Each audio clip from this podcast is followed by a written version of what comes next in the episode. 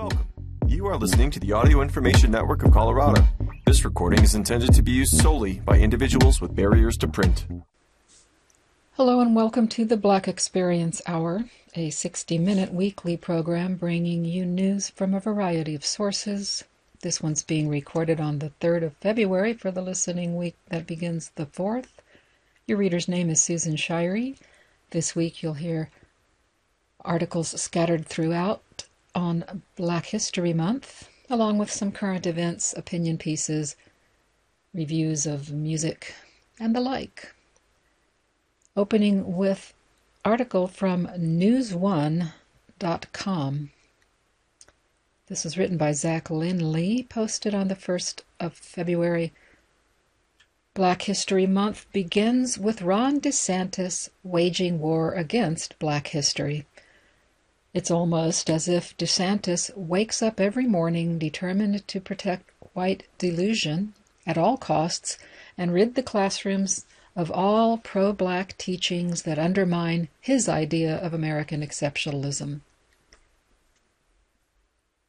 Well, the first day of Black History Month is upon us, and there's no better time to remind you all that Black history is under attack by conservative lawmakers and officials who fight on behalf of white fragility and American jingoism under the guise of protecting students and parents from ideological indoctrination. All while pushing their own ideological indoctrination. And at this point, the head of the white nationalist snake appears to be none other than Florida Governor Ron DeSantis. There are many conservative politicians spreading anti critical race theory propaganda in lieu of actually knowing anything about the academic study. There are plenty of right wing white people rep, pardon me, weaponizing the word woke, a term derived from black vernacular. But if we were to single out one Republican conservative who embodies the racist attack on black history and social studies, one man who denies systemic racism while working his hardest to perpetuate it, it would have to be DeSantis. DeSantis's white supremacist resume includes arbitrarily keeping felons in Florida from voting, pushing for a law that protects drivers who hit Black Lives Matter protesters, plans to intentionally dilute black voting power through a racist redistricting of Florida's congressional map, rejecting math textbooks he claims include CRT, proposing multiple bills to ban CRT into, quote, woke oblivion, banning any teachings that cause white people discomfort while also defending white racism against black people, perpetuating Donald Trump's big lie by implementing a voter fraud task force that resulted in the arrests of mainly black people who didn't know they were ineligible, and of course, his infamously, pardon me, his infamously racist and queerphobic Stop Woke Act. In October, DeSantis made wild claims about white children being persecuted in the classroom during a debate against Democratic gubernatorial opponent Charlie Crist. He also, once again, falsely claimed CRT teaches kids to hate America rather than simply study systemic racism. I'm proud of our history. I don't want to teach kids to hate our country, DeSantis said. I don't want to teach kids to hate each other, and the way to stop discrimination on the basis of race is to stop discriminating on the basis of race, he went on. DeSantis also went on to claim there were programs around the country where, quote, they will take a student, look at their race, say, okay, you're white, you're an oppressor, while telling black kids they're oppressed. Parentheses. Did he give any examples of a single school where this was happening? No. Did he make the unproven claims, knowing none of his MAGA world constituents would challenge him on it rather than take his white grievance propaganda at face value. I mean, of course he did. It's almost as if DeSantis wakes up every morning with two things in mind protect white delusion at all costs and rid the classroom of all pro black teachings that undermine his idea of American exceptionalism.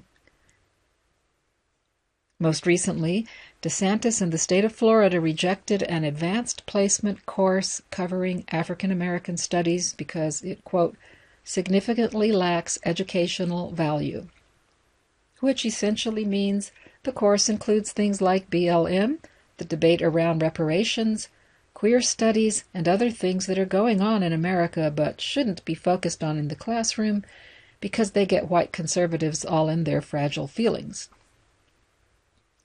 Unfortunately, it appears that the College Board caved to right wing pressure and on Wednesday presented a revised version of the course that essentially stripped away anything that might be considered too radical for the delicate sensibilities of conservatives.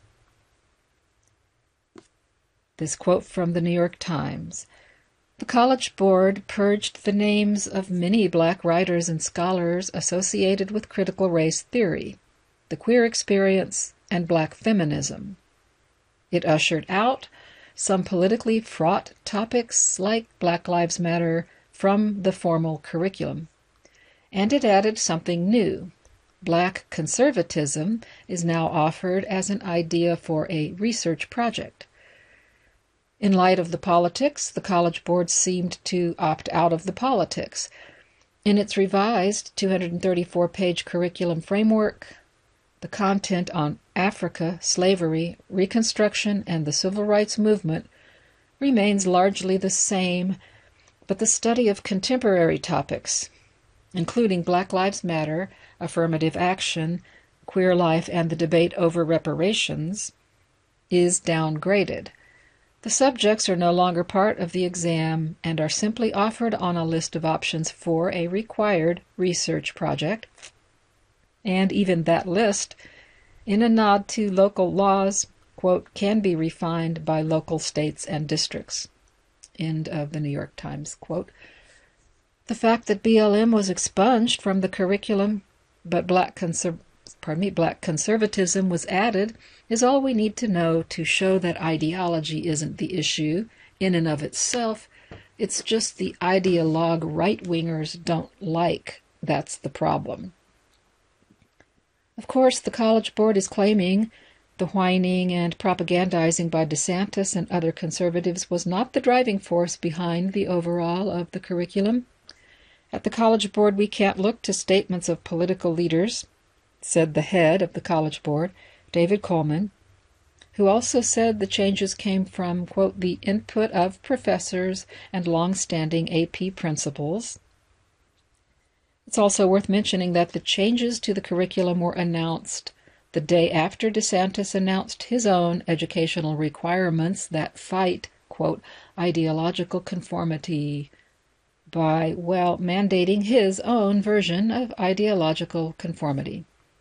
A further quote from the Times The attack on the AP course turned out to be the prelude to a much larger agenda on Tuesday, Governor DeSantis unveiled a proposal to overhaul higher education that would eliminate what he called ideological conformity by, among other things, mandating courses in Western civilization. Again, this is just more proof that Republicans aren't against indoctrination. They just want students indoctrinated into patriotism via whitewashed curriculum that pretends to be colorblind while actually being as pro white as pro whiteness gets. In fact, DeSantis also announced Tuesday that he also plans to ban Florida colleges from having programs on diversity, equity, and inclusion.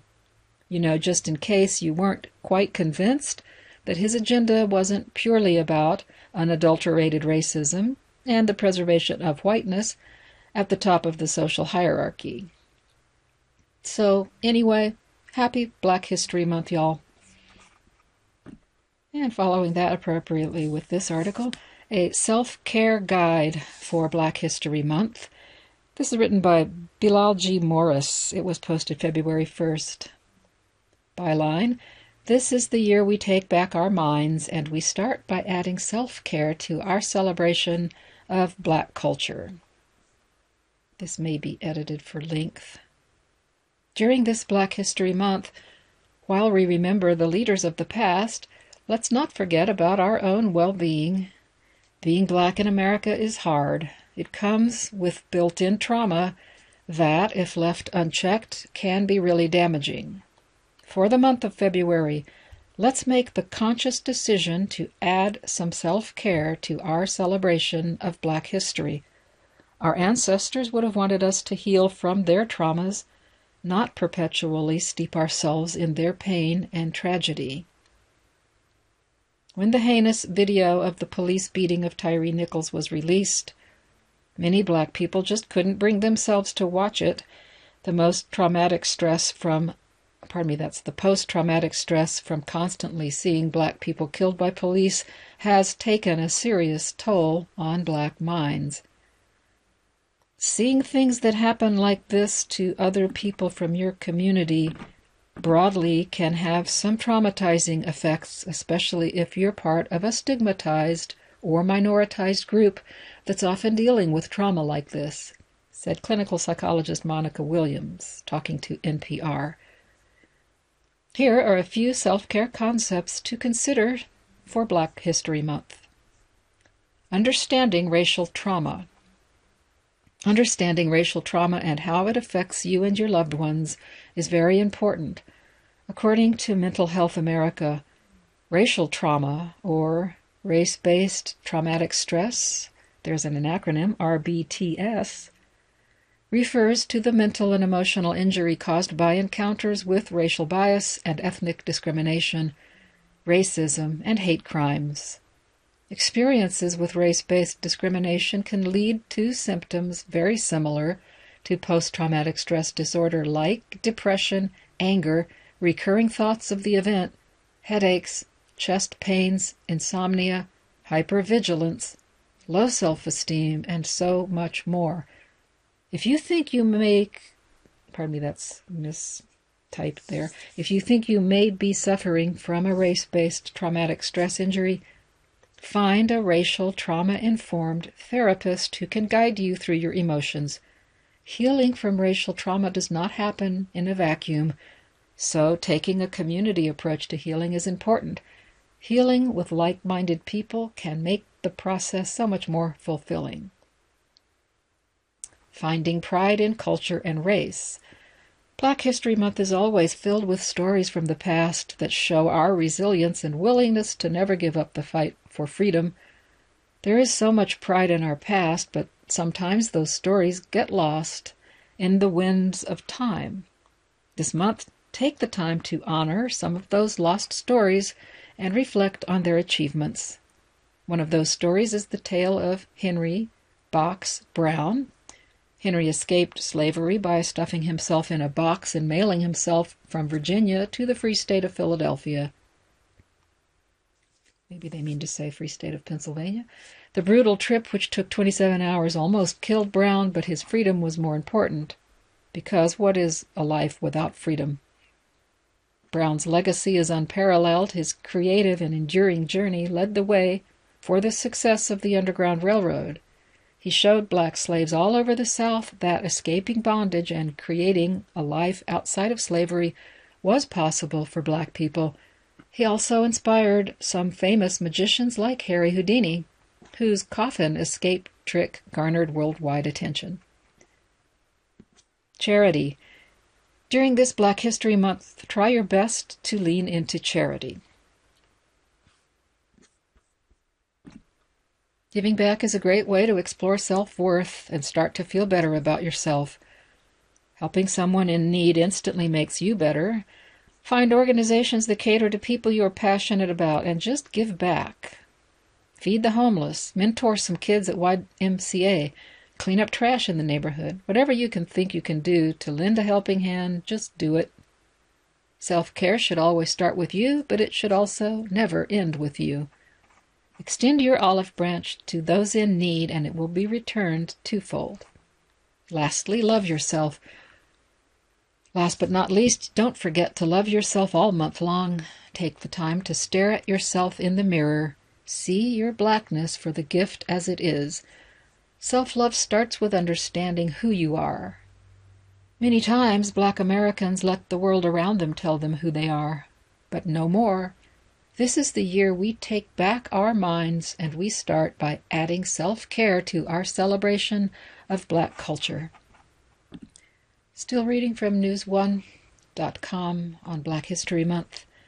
This one's written by Howard Manly, posted February 2nd.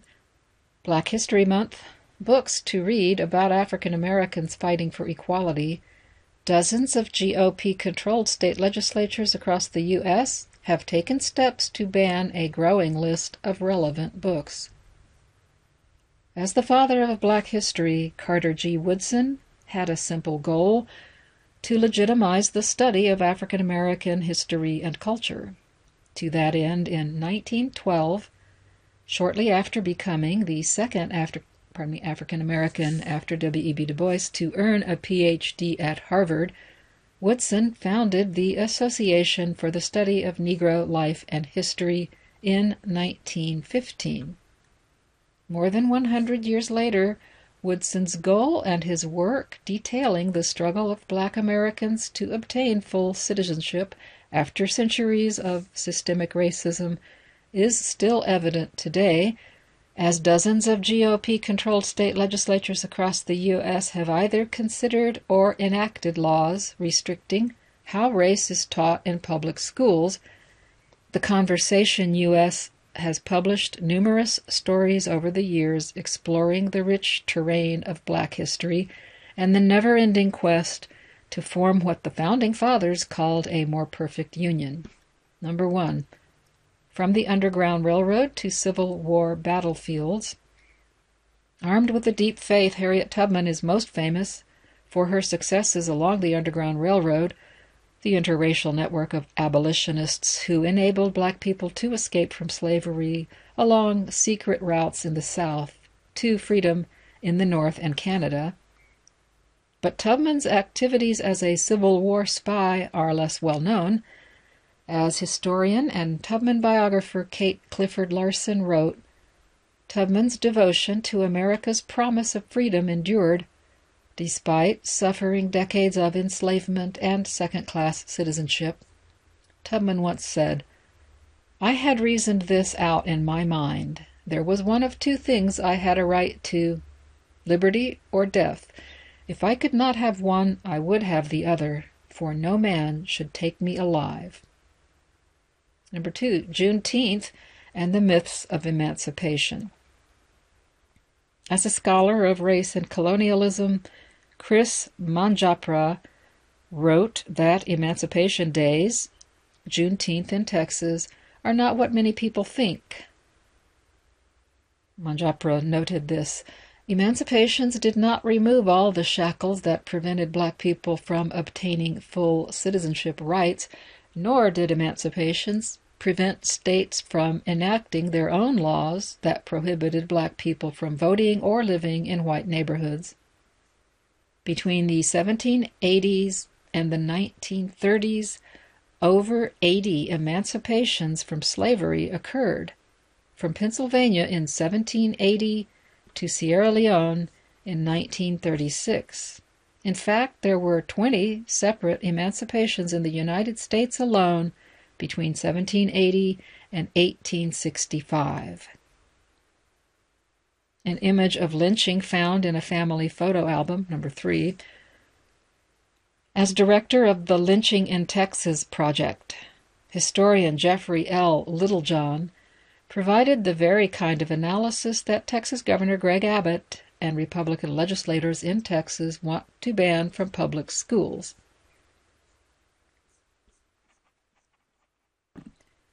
Among the many documents and relics Littlejohn has received one package stood out. Inside was a family album of photographs filled with the usual images of memories, a vacation, a wedding anniversary dinner, but also one of the lynching of a black man. During the Jim Crow era, lynchings occurred regularly in Texas, with 16 in 1922 alone. But in 2021, the GOP controlled state legislature in Texas enacted a law prohibiting K through 12 educators from teaching that, quote, Slavery and racism are anything other than deviations from the authentic founding principles of the United States, which include liberty and equality. In other words, as Littlejohn wrote, this interpretation holds that slavery, racism, and racism's deadly manifestation, lynching, did not serve as systemic forces that shaped Texas history, but were instead aberrations. The photo album serves as a direct challenge to that interpretation. Number four, black soldiers fight racism and Nazis during World War II. In his book called Half American The Epic Story of African Americans Fighting World War II at Home and Abroad, historian Matthew Delmont explored the idea of black patriotism and how many black soldiers saw their service as a way to demonstrate the capabilities of their race. Prompted by the Pittsburgh Courier, an influential black newspaper during the 1940s, Delmont wrote that black Americans rallied behind the Double V campaign during the war, victory over fascism, pardon me, fascism abroad and victory over racism at home. During the war, the Red Ball Express the Allied Forces Transportation Unit that delivered supplies to the front lines was one example of such exceptional performance. From August through November 1944, the mostly black force, Red Ball Express, moved more than 400,000 tons of ammunition, gasoline, medical supplies, and rations to battle fronts in France, Belgium, and Germany. And the last one, number five, an NBA champions cerebral fight for equal rights. In his biography of Bill Russell, called King of the Court, Aram Goudsouzian wrote that the NBA champions sought to find worth in basketball amid the racial tumult of the civil rights movement. He emerged from that crucible by crafting a persona that one teammate called a kingly arrogance. Russell, who died July 20, 31st, 2022, was the NBA's first black superstar, its first black champion, and its first black coach. As a civil rights activist, Russell questioned the nonviolence philosophy of Martin Luther King Jr. and defended the militant ideas of Malcolm X and the Nation of Islam. He refused to accept segregated accommodations in the Deep South and recalled instances of police brutality during his childhood in Oakland, California.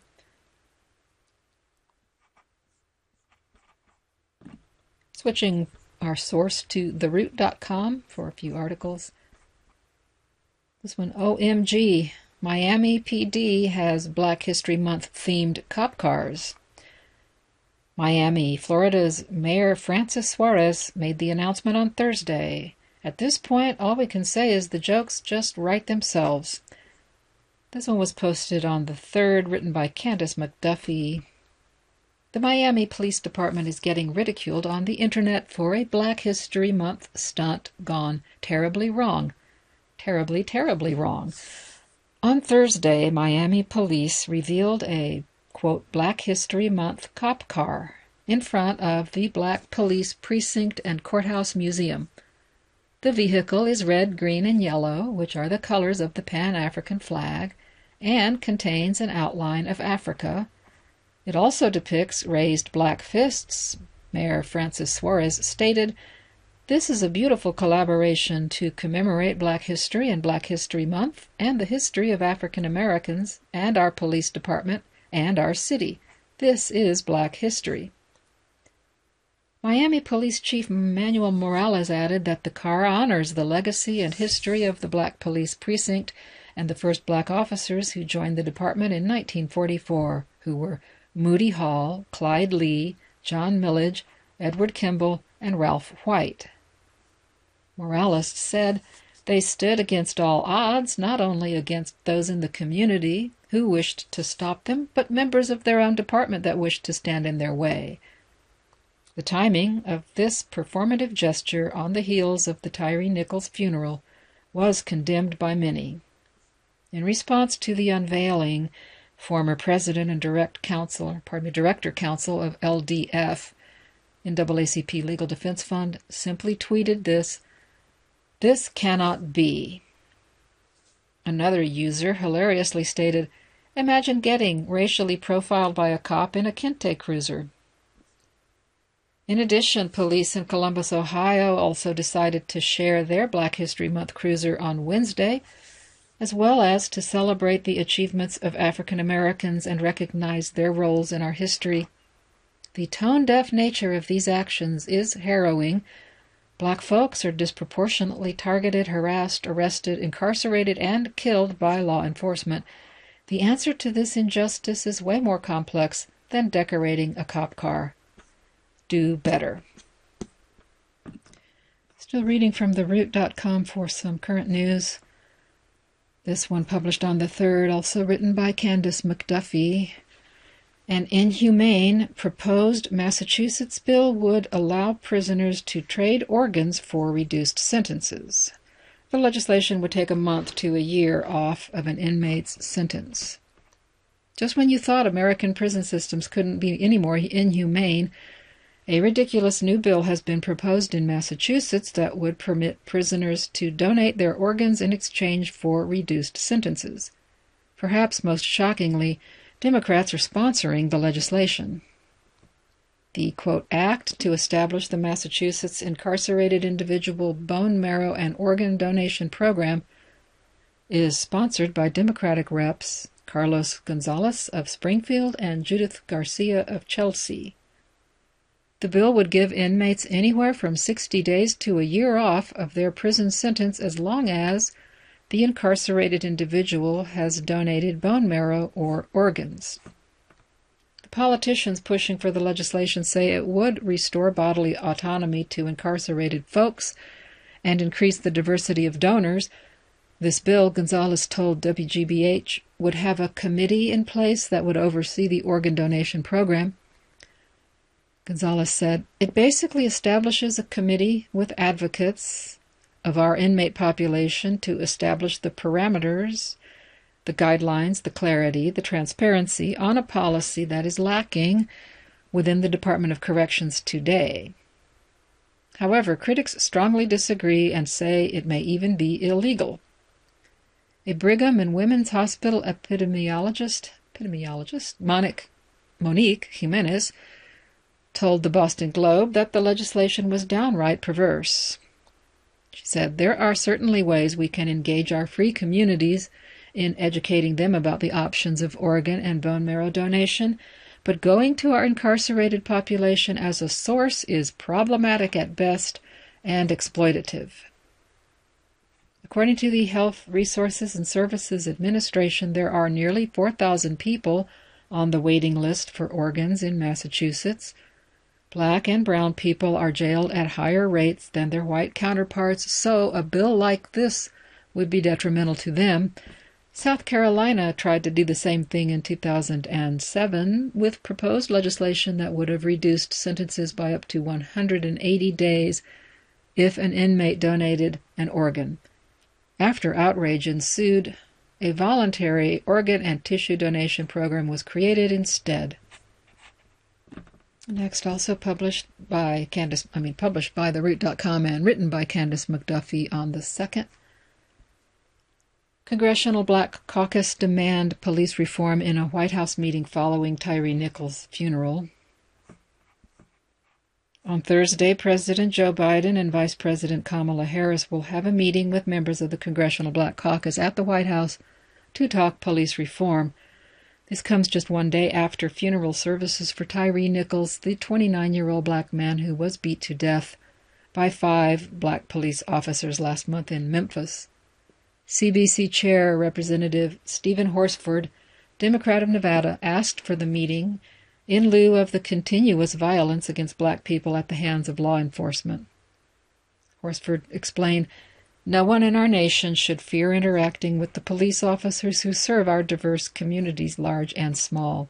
Many black and brown people, however, and many young people in general, are justifiably afraid to interact with law enforcement officials.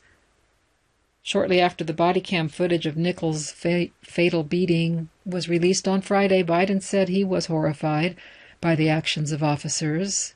Biden remarked, It is yet another painful reminder of the profound fear and trauma, the pain and the exhaustion that black and brown Americans experience every single day.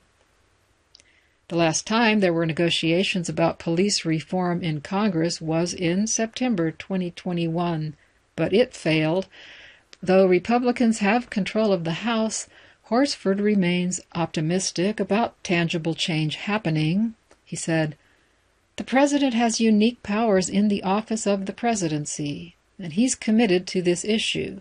He can use his position to help just like he did by getting the bipartisan Safer Communities law across the finish line, just like he did with getting the infrastructure law across the finish line, just like he did getting the CHIPS and science law across the finish line. Next, written by Jessica Washington, published on the 3rd. Experts say let the world see what they did to Tyre Nichols.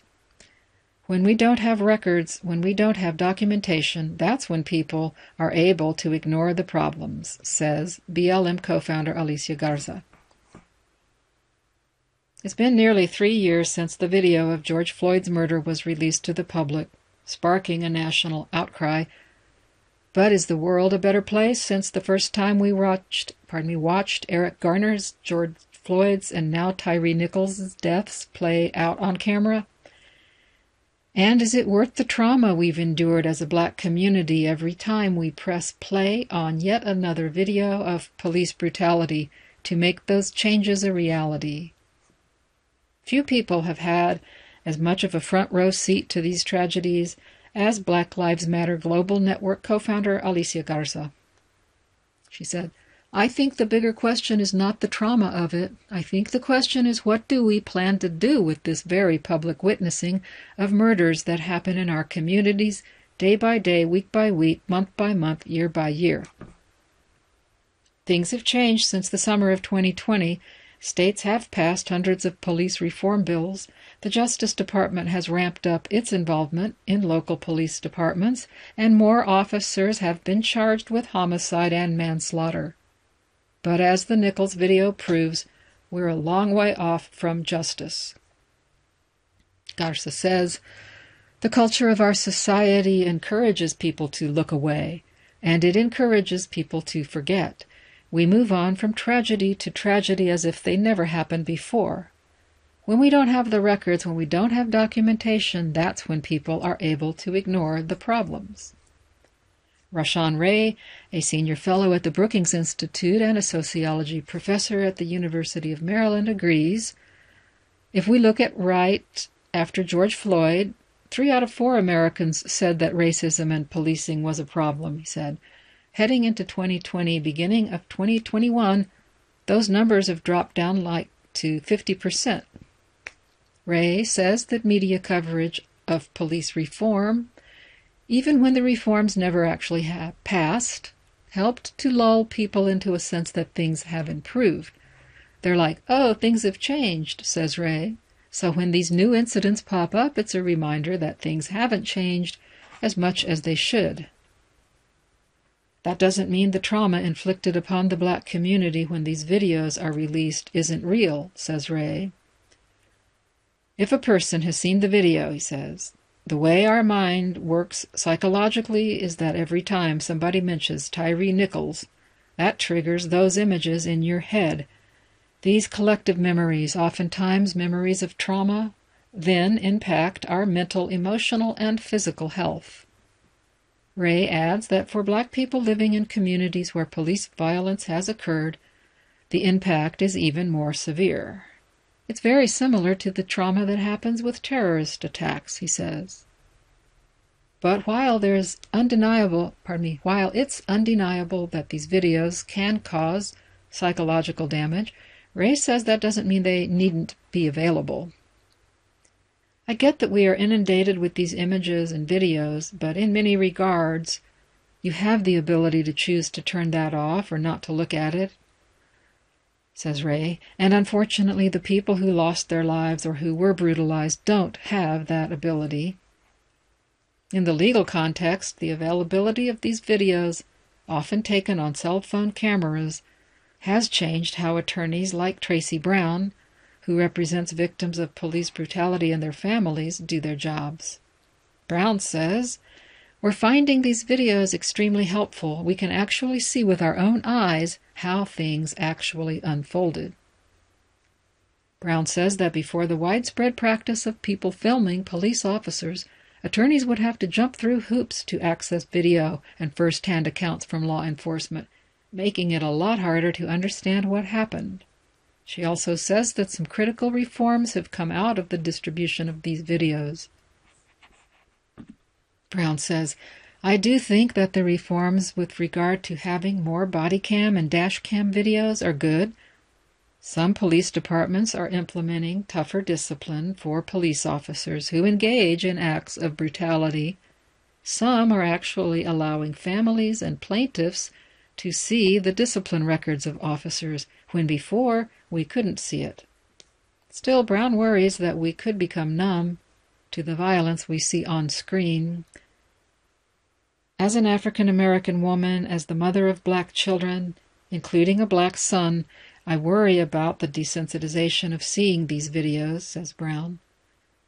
That by them being so prevalent, and we see it every time we turn on the news, some police interaction, that people sort of click off in their minds or with the remote and don't really register it anymore. The people who really need to be confronted with these videos are lawmakers who have the power to make a difference, says Garza. I think it's important that we don't go so far as to say nobody should see it, nobody should watch it because it's traumatizing. No, there are some people who need to watch it. And if you don't want to because it's upsetting for you, that's okay says Garza. But there are some people who need to see it and take action because they've seen it. Moving to local news for the Denver Boulder area where this is recorded. Going to Denver Center of Performing Arts newsletter Support Black History Month in Denver. Since 1976, every United States president has designated the month of February as Black History Month. This month is meant to celebrate the achievements of African Americans and to recognize their central role in U.S. history. In Denver, there are many local activities and programs to support Black History Month.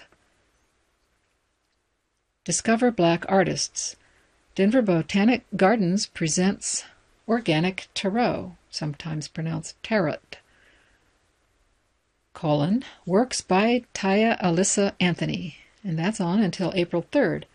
Organic Tarot explores the stories of people of color depicted in historic photographs through the tradition of tarot cards and fortune telling.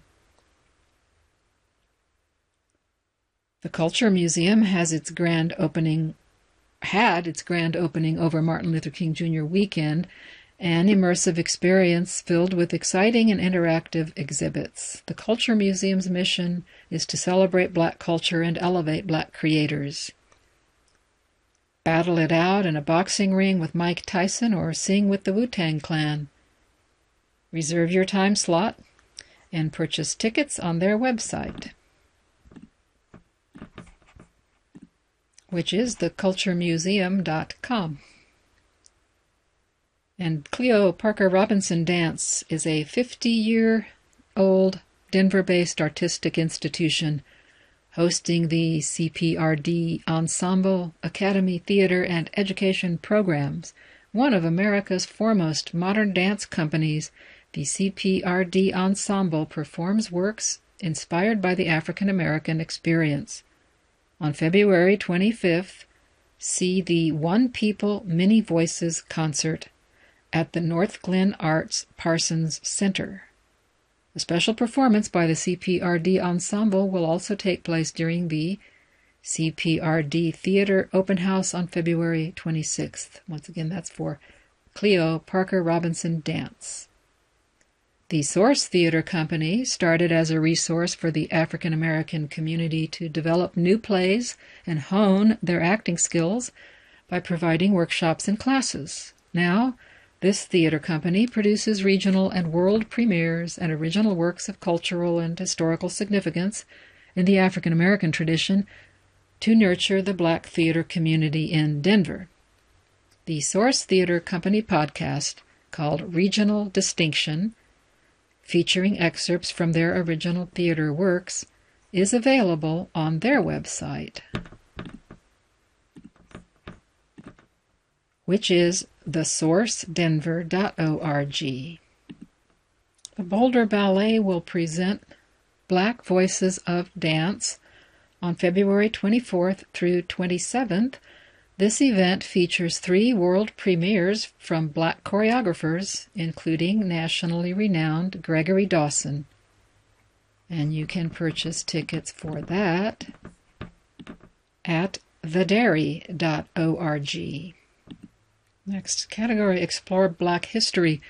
The Colorado Black Arts Festival, in conjunction with the Source Theater Company, presents the history of African American music, featuring blues, jazz, gospel, and soul music, and celebrating the contributions of African American music to modern society. Performances will take place throughout February, and tickets are available at colbaf.org. That's C O L B A F. And at the Blair Caldwell African American Research Library is Passages Bound and Free exhibit on display through February 25th, featuring the works of local artist Verlene Majiza Geither, forgive my mispronunciation, likely, this exhibition explores the Black experience in the United States. Also hosted by the Blair Caldwell African American Research Library is Demystifying the Black Panther Party and Black Lives Matter organizations, which will unpack the history of these often misunderstood organizations. Senior librarian Jamaica Lewis will speak about the organizations, missions, and activists that have inspired global change. That is a Zoom event taking place on February 19th and can be registered for at denverlibrary.o. Oh, pardon me, that's. Let's check that again. denverlibrary.org. Demystifying the Black Panther Party and the Black Lives Matter organization's Zoom event. The Wings Over the Rockies Museum teamed up with the Commemorative Air Force to feature the limited time CAF Rise Above exhibit from February 23rd to 26th. Experience the history and legacy of the Tuskegee Airmen and Women Air Force Service pilots in an immersive exhibition featuring two original short films. And finally, the Black American West Museum and Heritage Center aims to promote the role African Americans played in the settlement and growth of the western United States. Explore exhibits and collections telling the stories of those early miners, soldiers, homesteaders, ranchers, blacksmiths, school teachers, lawmen, and every other profession needed to build up and develop the West. Oh, oops, it says, unfortunately, the museum is currently closed due to restoration work, but check back on their website for updates when they reopen. That's the Black American West Museum and Heritage Center. And this next will be closing on Saturday, the 4th. Oh, pardon me, that closes on the 5th. The Dirty South, Contemporary Art, Material Culture, and the Sonic Impulse. This can be found at the Museum of Contemporary Art in Denver, this exhibition explores the aesthetic legacies and traditions of black culture in the African American South as seen through the lens of contemporary black musical expression, notably hip hop. This groundbreaking exhibition, lauded by critics from the New York Times and the Los Angeles Times, argues for the importance of the American South and black culture as critical to our understanding of America's past, present, and future and a musical event, Same Cloth, on February 25th from at 6 and 9, it says, at Dazzle. Same Cloth is a Denver based project led by prolific keyboardist Solomon J. Chapman Sr. and inventive vocalist Joe Foki. Embarking upon a new musical journey, this charismatic duo combines their peculiarities to share meaningful art, performing original music and creative color, pardon me, creative cover arrangements. Same Cloth's musical vision is intensified and rounded out by Will Gaines on bass, Callum Bear and James Trey on guitar, and Matt Campbell on drums. As a unit, Same Cloth combines the diverse traditions of black American music to create an energetically eclectic and emotionally elevating live music experience. See them in back to back performances or one oh, on, pardon me, see them in back to back performances on one special night. That's the 25th at Dazzle. And keeping to this local scene, this next one comes from 5280, Denver's Mile High magazine. It was written on January 18th, written by Ali Sivek. Why it's still important to support black owned shops like Whittier Cafe. Almost three years into the pandemic, black owned businesses in Denver face pressures amidst less intentional customer purchasing habits. At 2 p.m. every Sunday afternoon at Whittier Cafe off Humboldt and East 25th Streets, Incense is burned, coffee is brewed in clay pots called jabenas, and bowls of popcorn are shared at a weekly coffee ceremony. As a part of the traditional Ethiopian gathering, hosts produce a concentrated brew similar to espresso, with a deep richness and subtle sweetness that cuts through the beans' typically bitter notes. Small shots of the steaming me, beverage are served to a bustling group of patrons from all around the neighboring community. The weekly ceremony, a tradition in cafe owner Millet.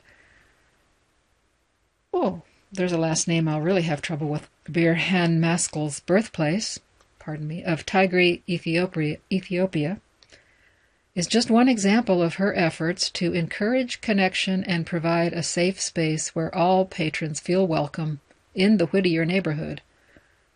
Upon Whittier Cafe's opening in the historically black community of the same name in 2014, it soon became a hub for social activism, a place for people to organize, recite political poetry, and discuss local and national issues. Birkin Maskell says, 2014 was a terrible summer related to police brutality, so it seemed like a lot of those gatherings were happening here on our patio.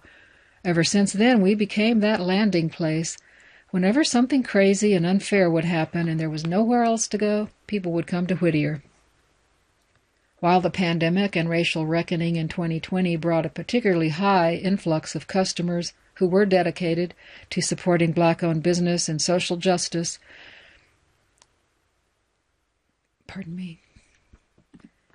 Biran Maskell notes that in the last few years, people have become less intentional about where they spend their money. This comes alongside increasing pressures of gentrification and property landlord issues in Denver, making it difficult for black owned businesses in the neighborhood and across the city to survive. She says, We're one of the last women standing, so what happens if we go? We're losing so much character in the community for sure, people are less intentional. I don't know if we just have shorter memories or if there's so much pain that it's hard to prioritize or figure it out. It's hard. She uses her job as a realtor to help fund the cafe, pouring her commissions from selling a house into payroll, the space's renovations, and for buying equipment like espresso machines. In addition to the same staffing and inflation issues that other small businesses across the service industry have.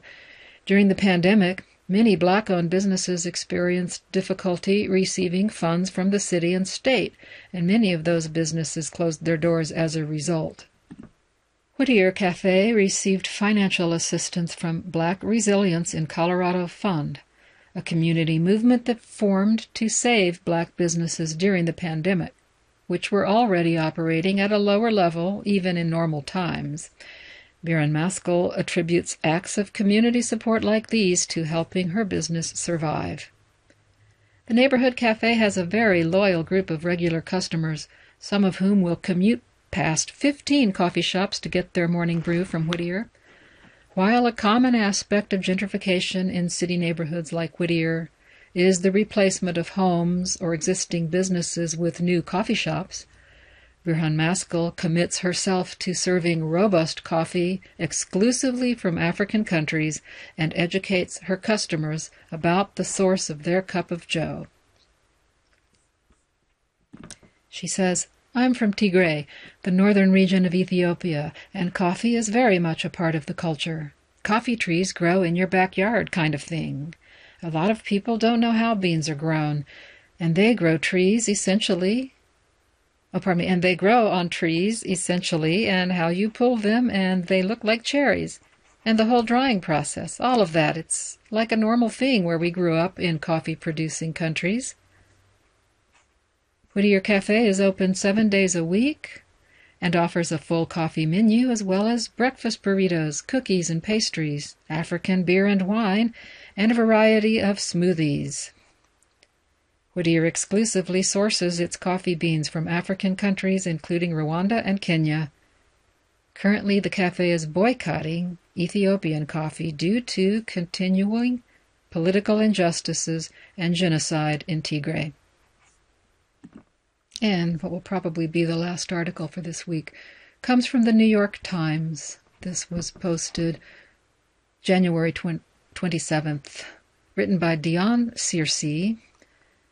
Now he aims, pardon me, that's he's dazzled diners in the U.S. Now he aims to change people's perspectives in Ivory Coast. The chef Rose Traore has spent years building a name for himself in New York, but for his new project he's tapping his family ties to West Africa. The chef and model Rose Traore, pardon me, Traore has checked the big name boxes in New York City that lead to prominence in his dual professions. Mr. Traore's resume includes stints at 11 Madison Park, and the restaurant at the Nomad Hotel. Now he's headed to the West African nation of Ivory Coast, where he's opened a boutique hotel and restaurant in a palm tree lined beach resort area called Grand Bassam. I want to make another contribution to the beautiful things in this country, he said. I want to change people's perspective. For years, tourism across Francophone Africa appealed largely to French retirees who clung to lazy days at big resorts on azure coastlines. But Mr. Traore's hotel, La Fourchette des Roses, opens at a time when a new audience of young Americans and other Westerners is being lured to the region by top notch surf breaks and fashion festivals in Senegal, and art shows in the Democratic Republic of Congo, Ivory Coast, and beyond. Mr. Traore, 31, who was born in Washington, D.C., and whose parents are Ivorian, spent part of his childhood in Ivory Coast. The country is bouncing back after the pandemic slowed tourism, and from the taint of a deadly terrorist attack seven years ago. Tourists are again arriving in Grand Bassam, drawn to its fishing culture, colonial architecture, and laid back beach vibe.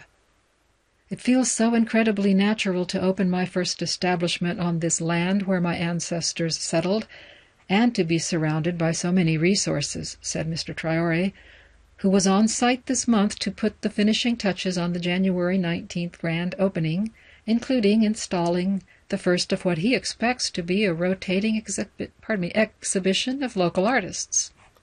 Mr. Traore is passionate about style, whether in the form of food, fashion, or art. I first met him four years ago at a gallery opening for the artist Kehinde Wiley, who has started his own ventures in the region with an artist residency in Dakar, Senegal's capital. On a recent drizzly day in lower Manhattan, Mr. Traore spoke to me about his new project as he peered out over the East River from a perch at the elegant private club Casa Cipriani. That's Cipriani. Oh, pardon me again. Cipriani. Yeah, I was right the first time. Ha. Our conversation has been edited for length and clarity, and I will probably edit it further here for length.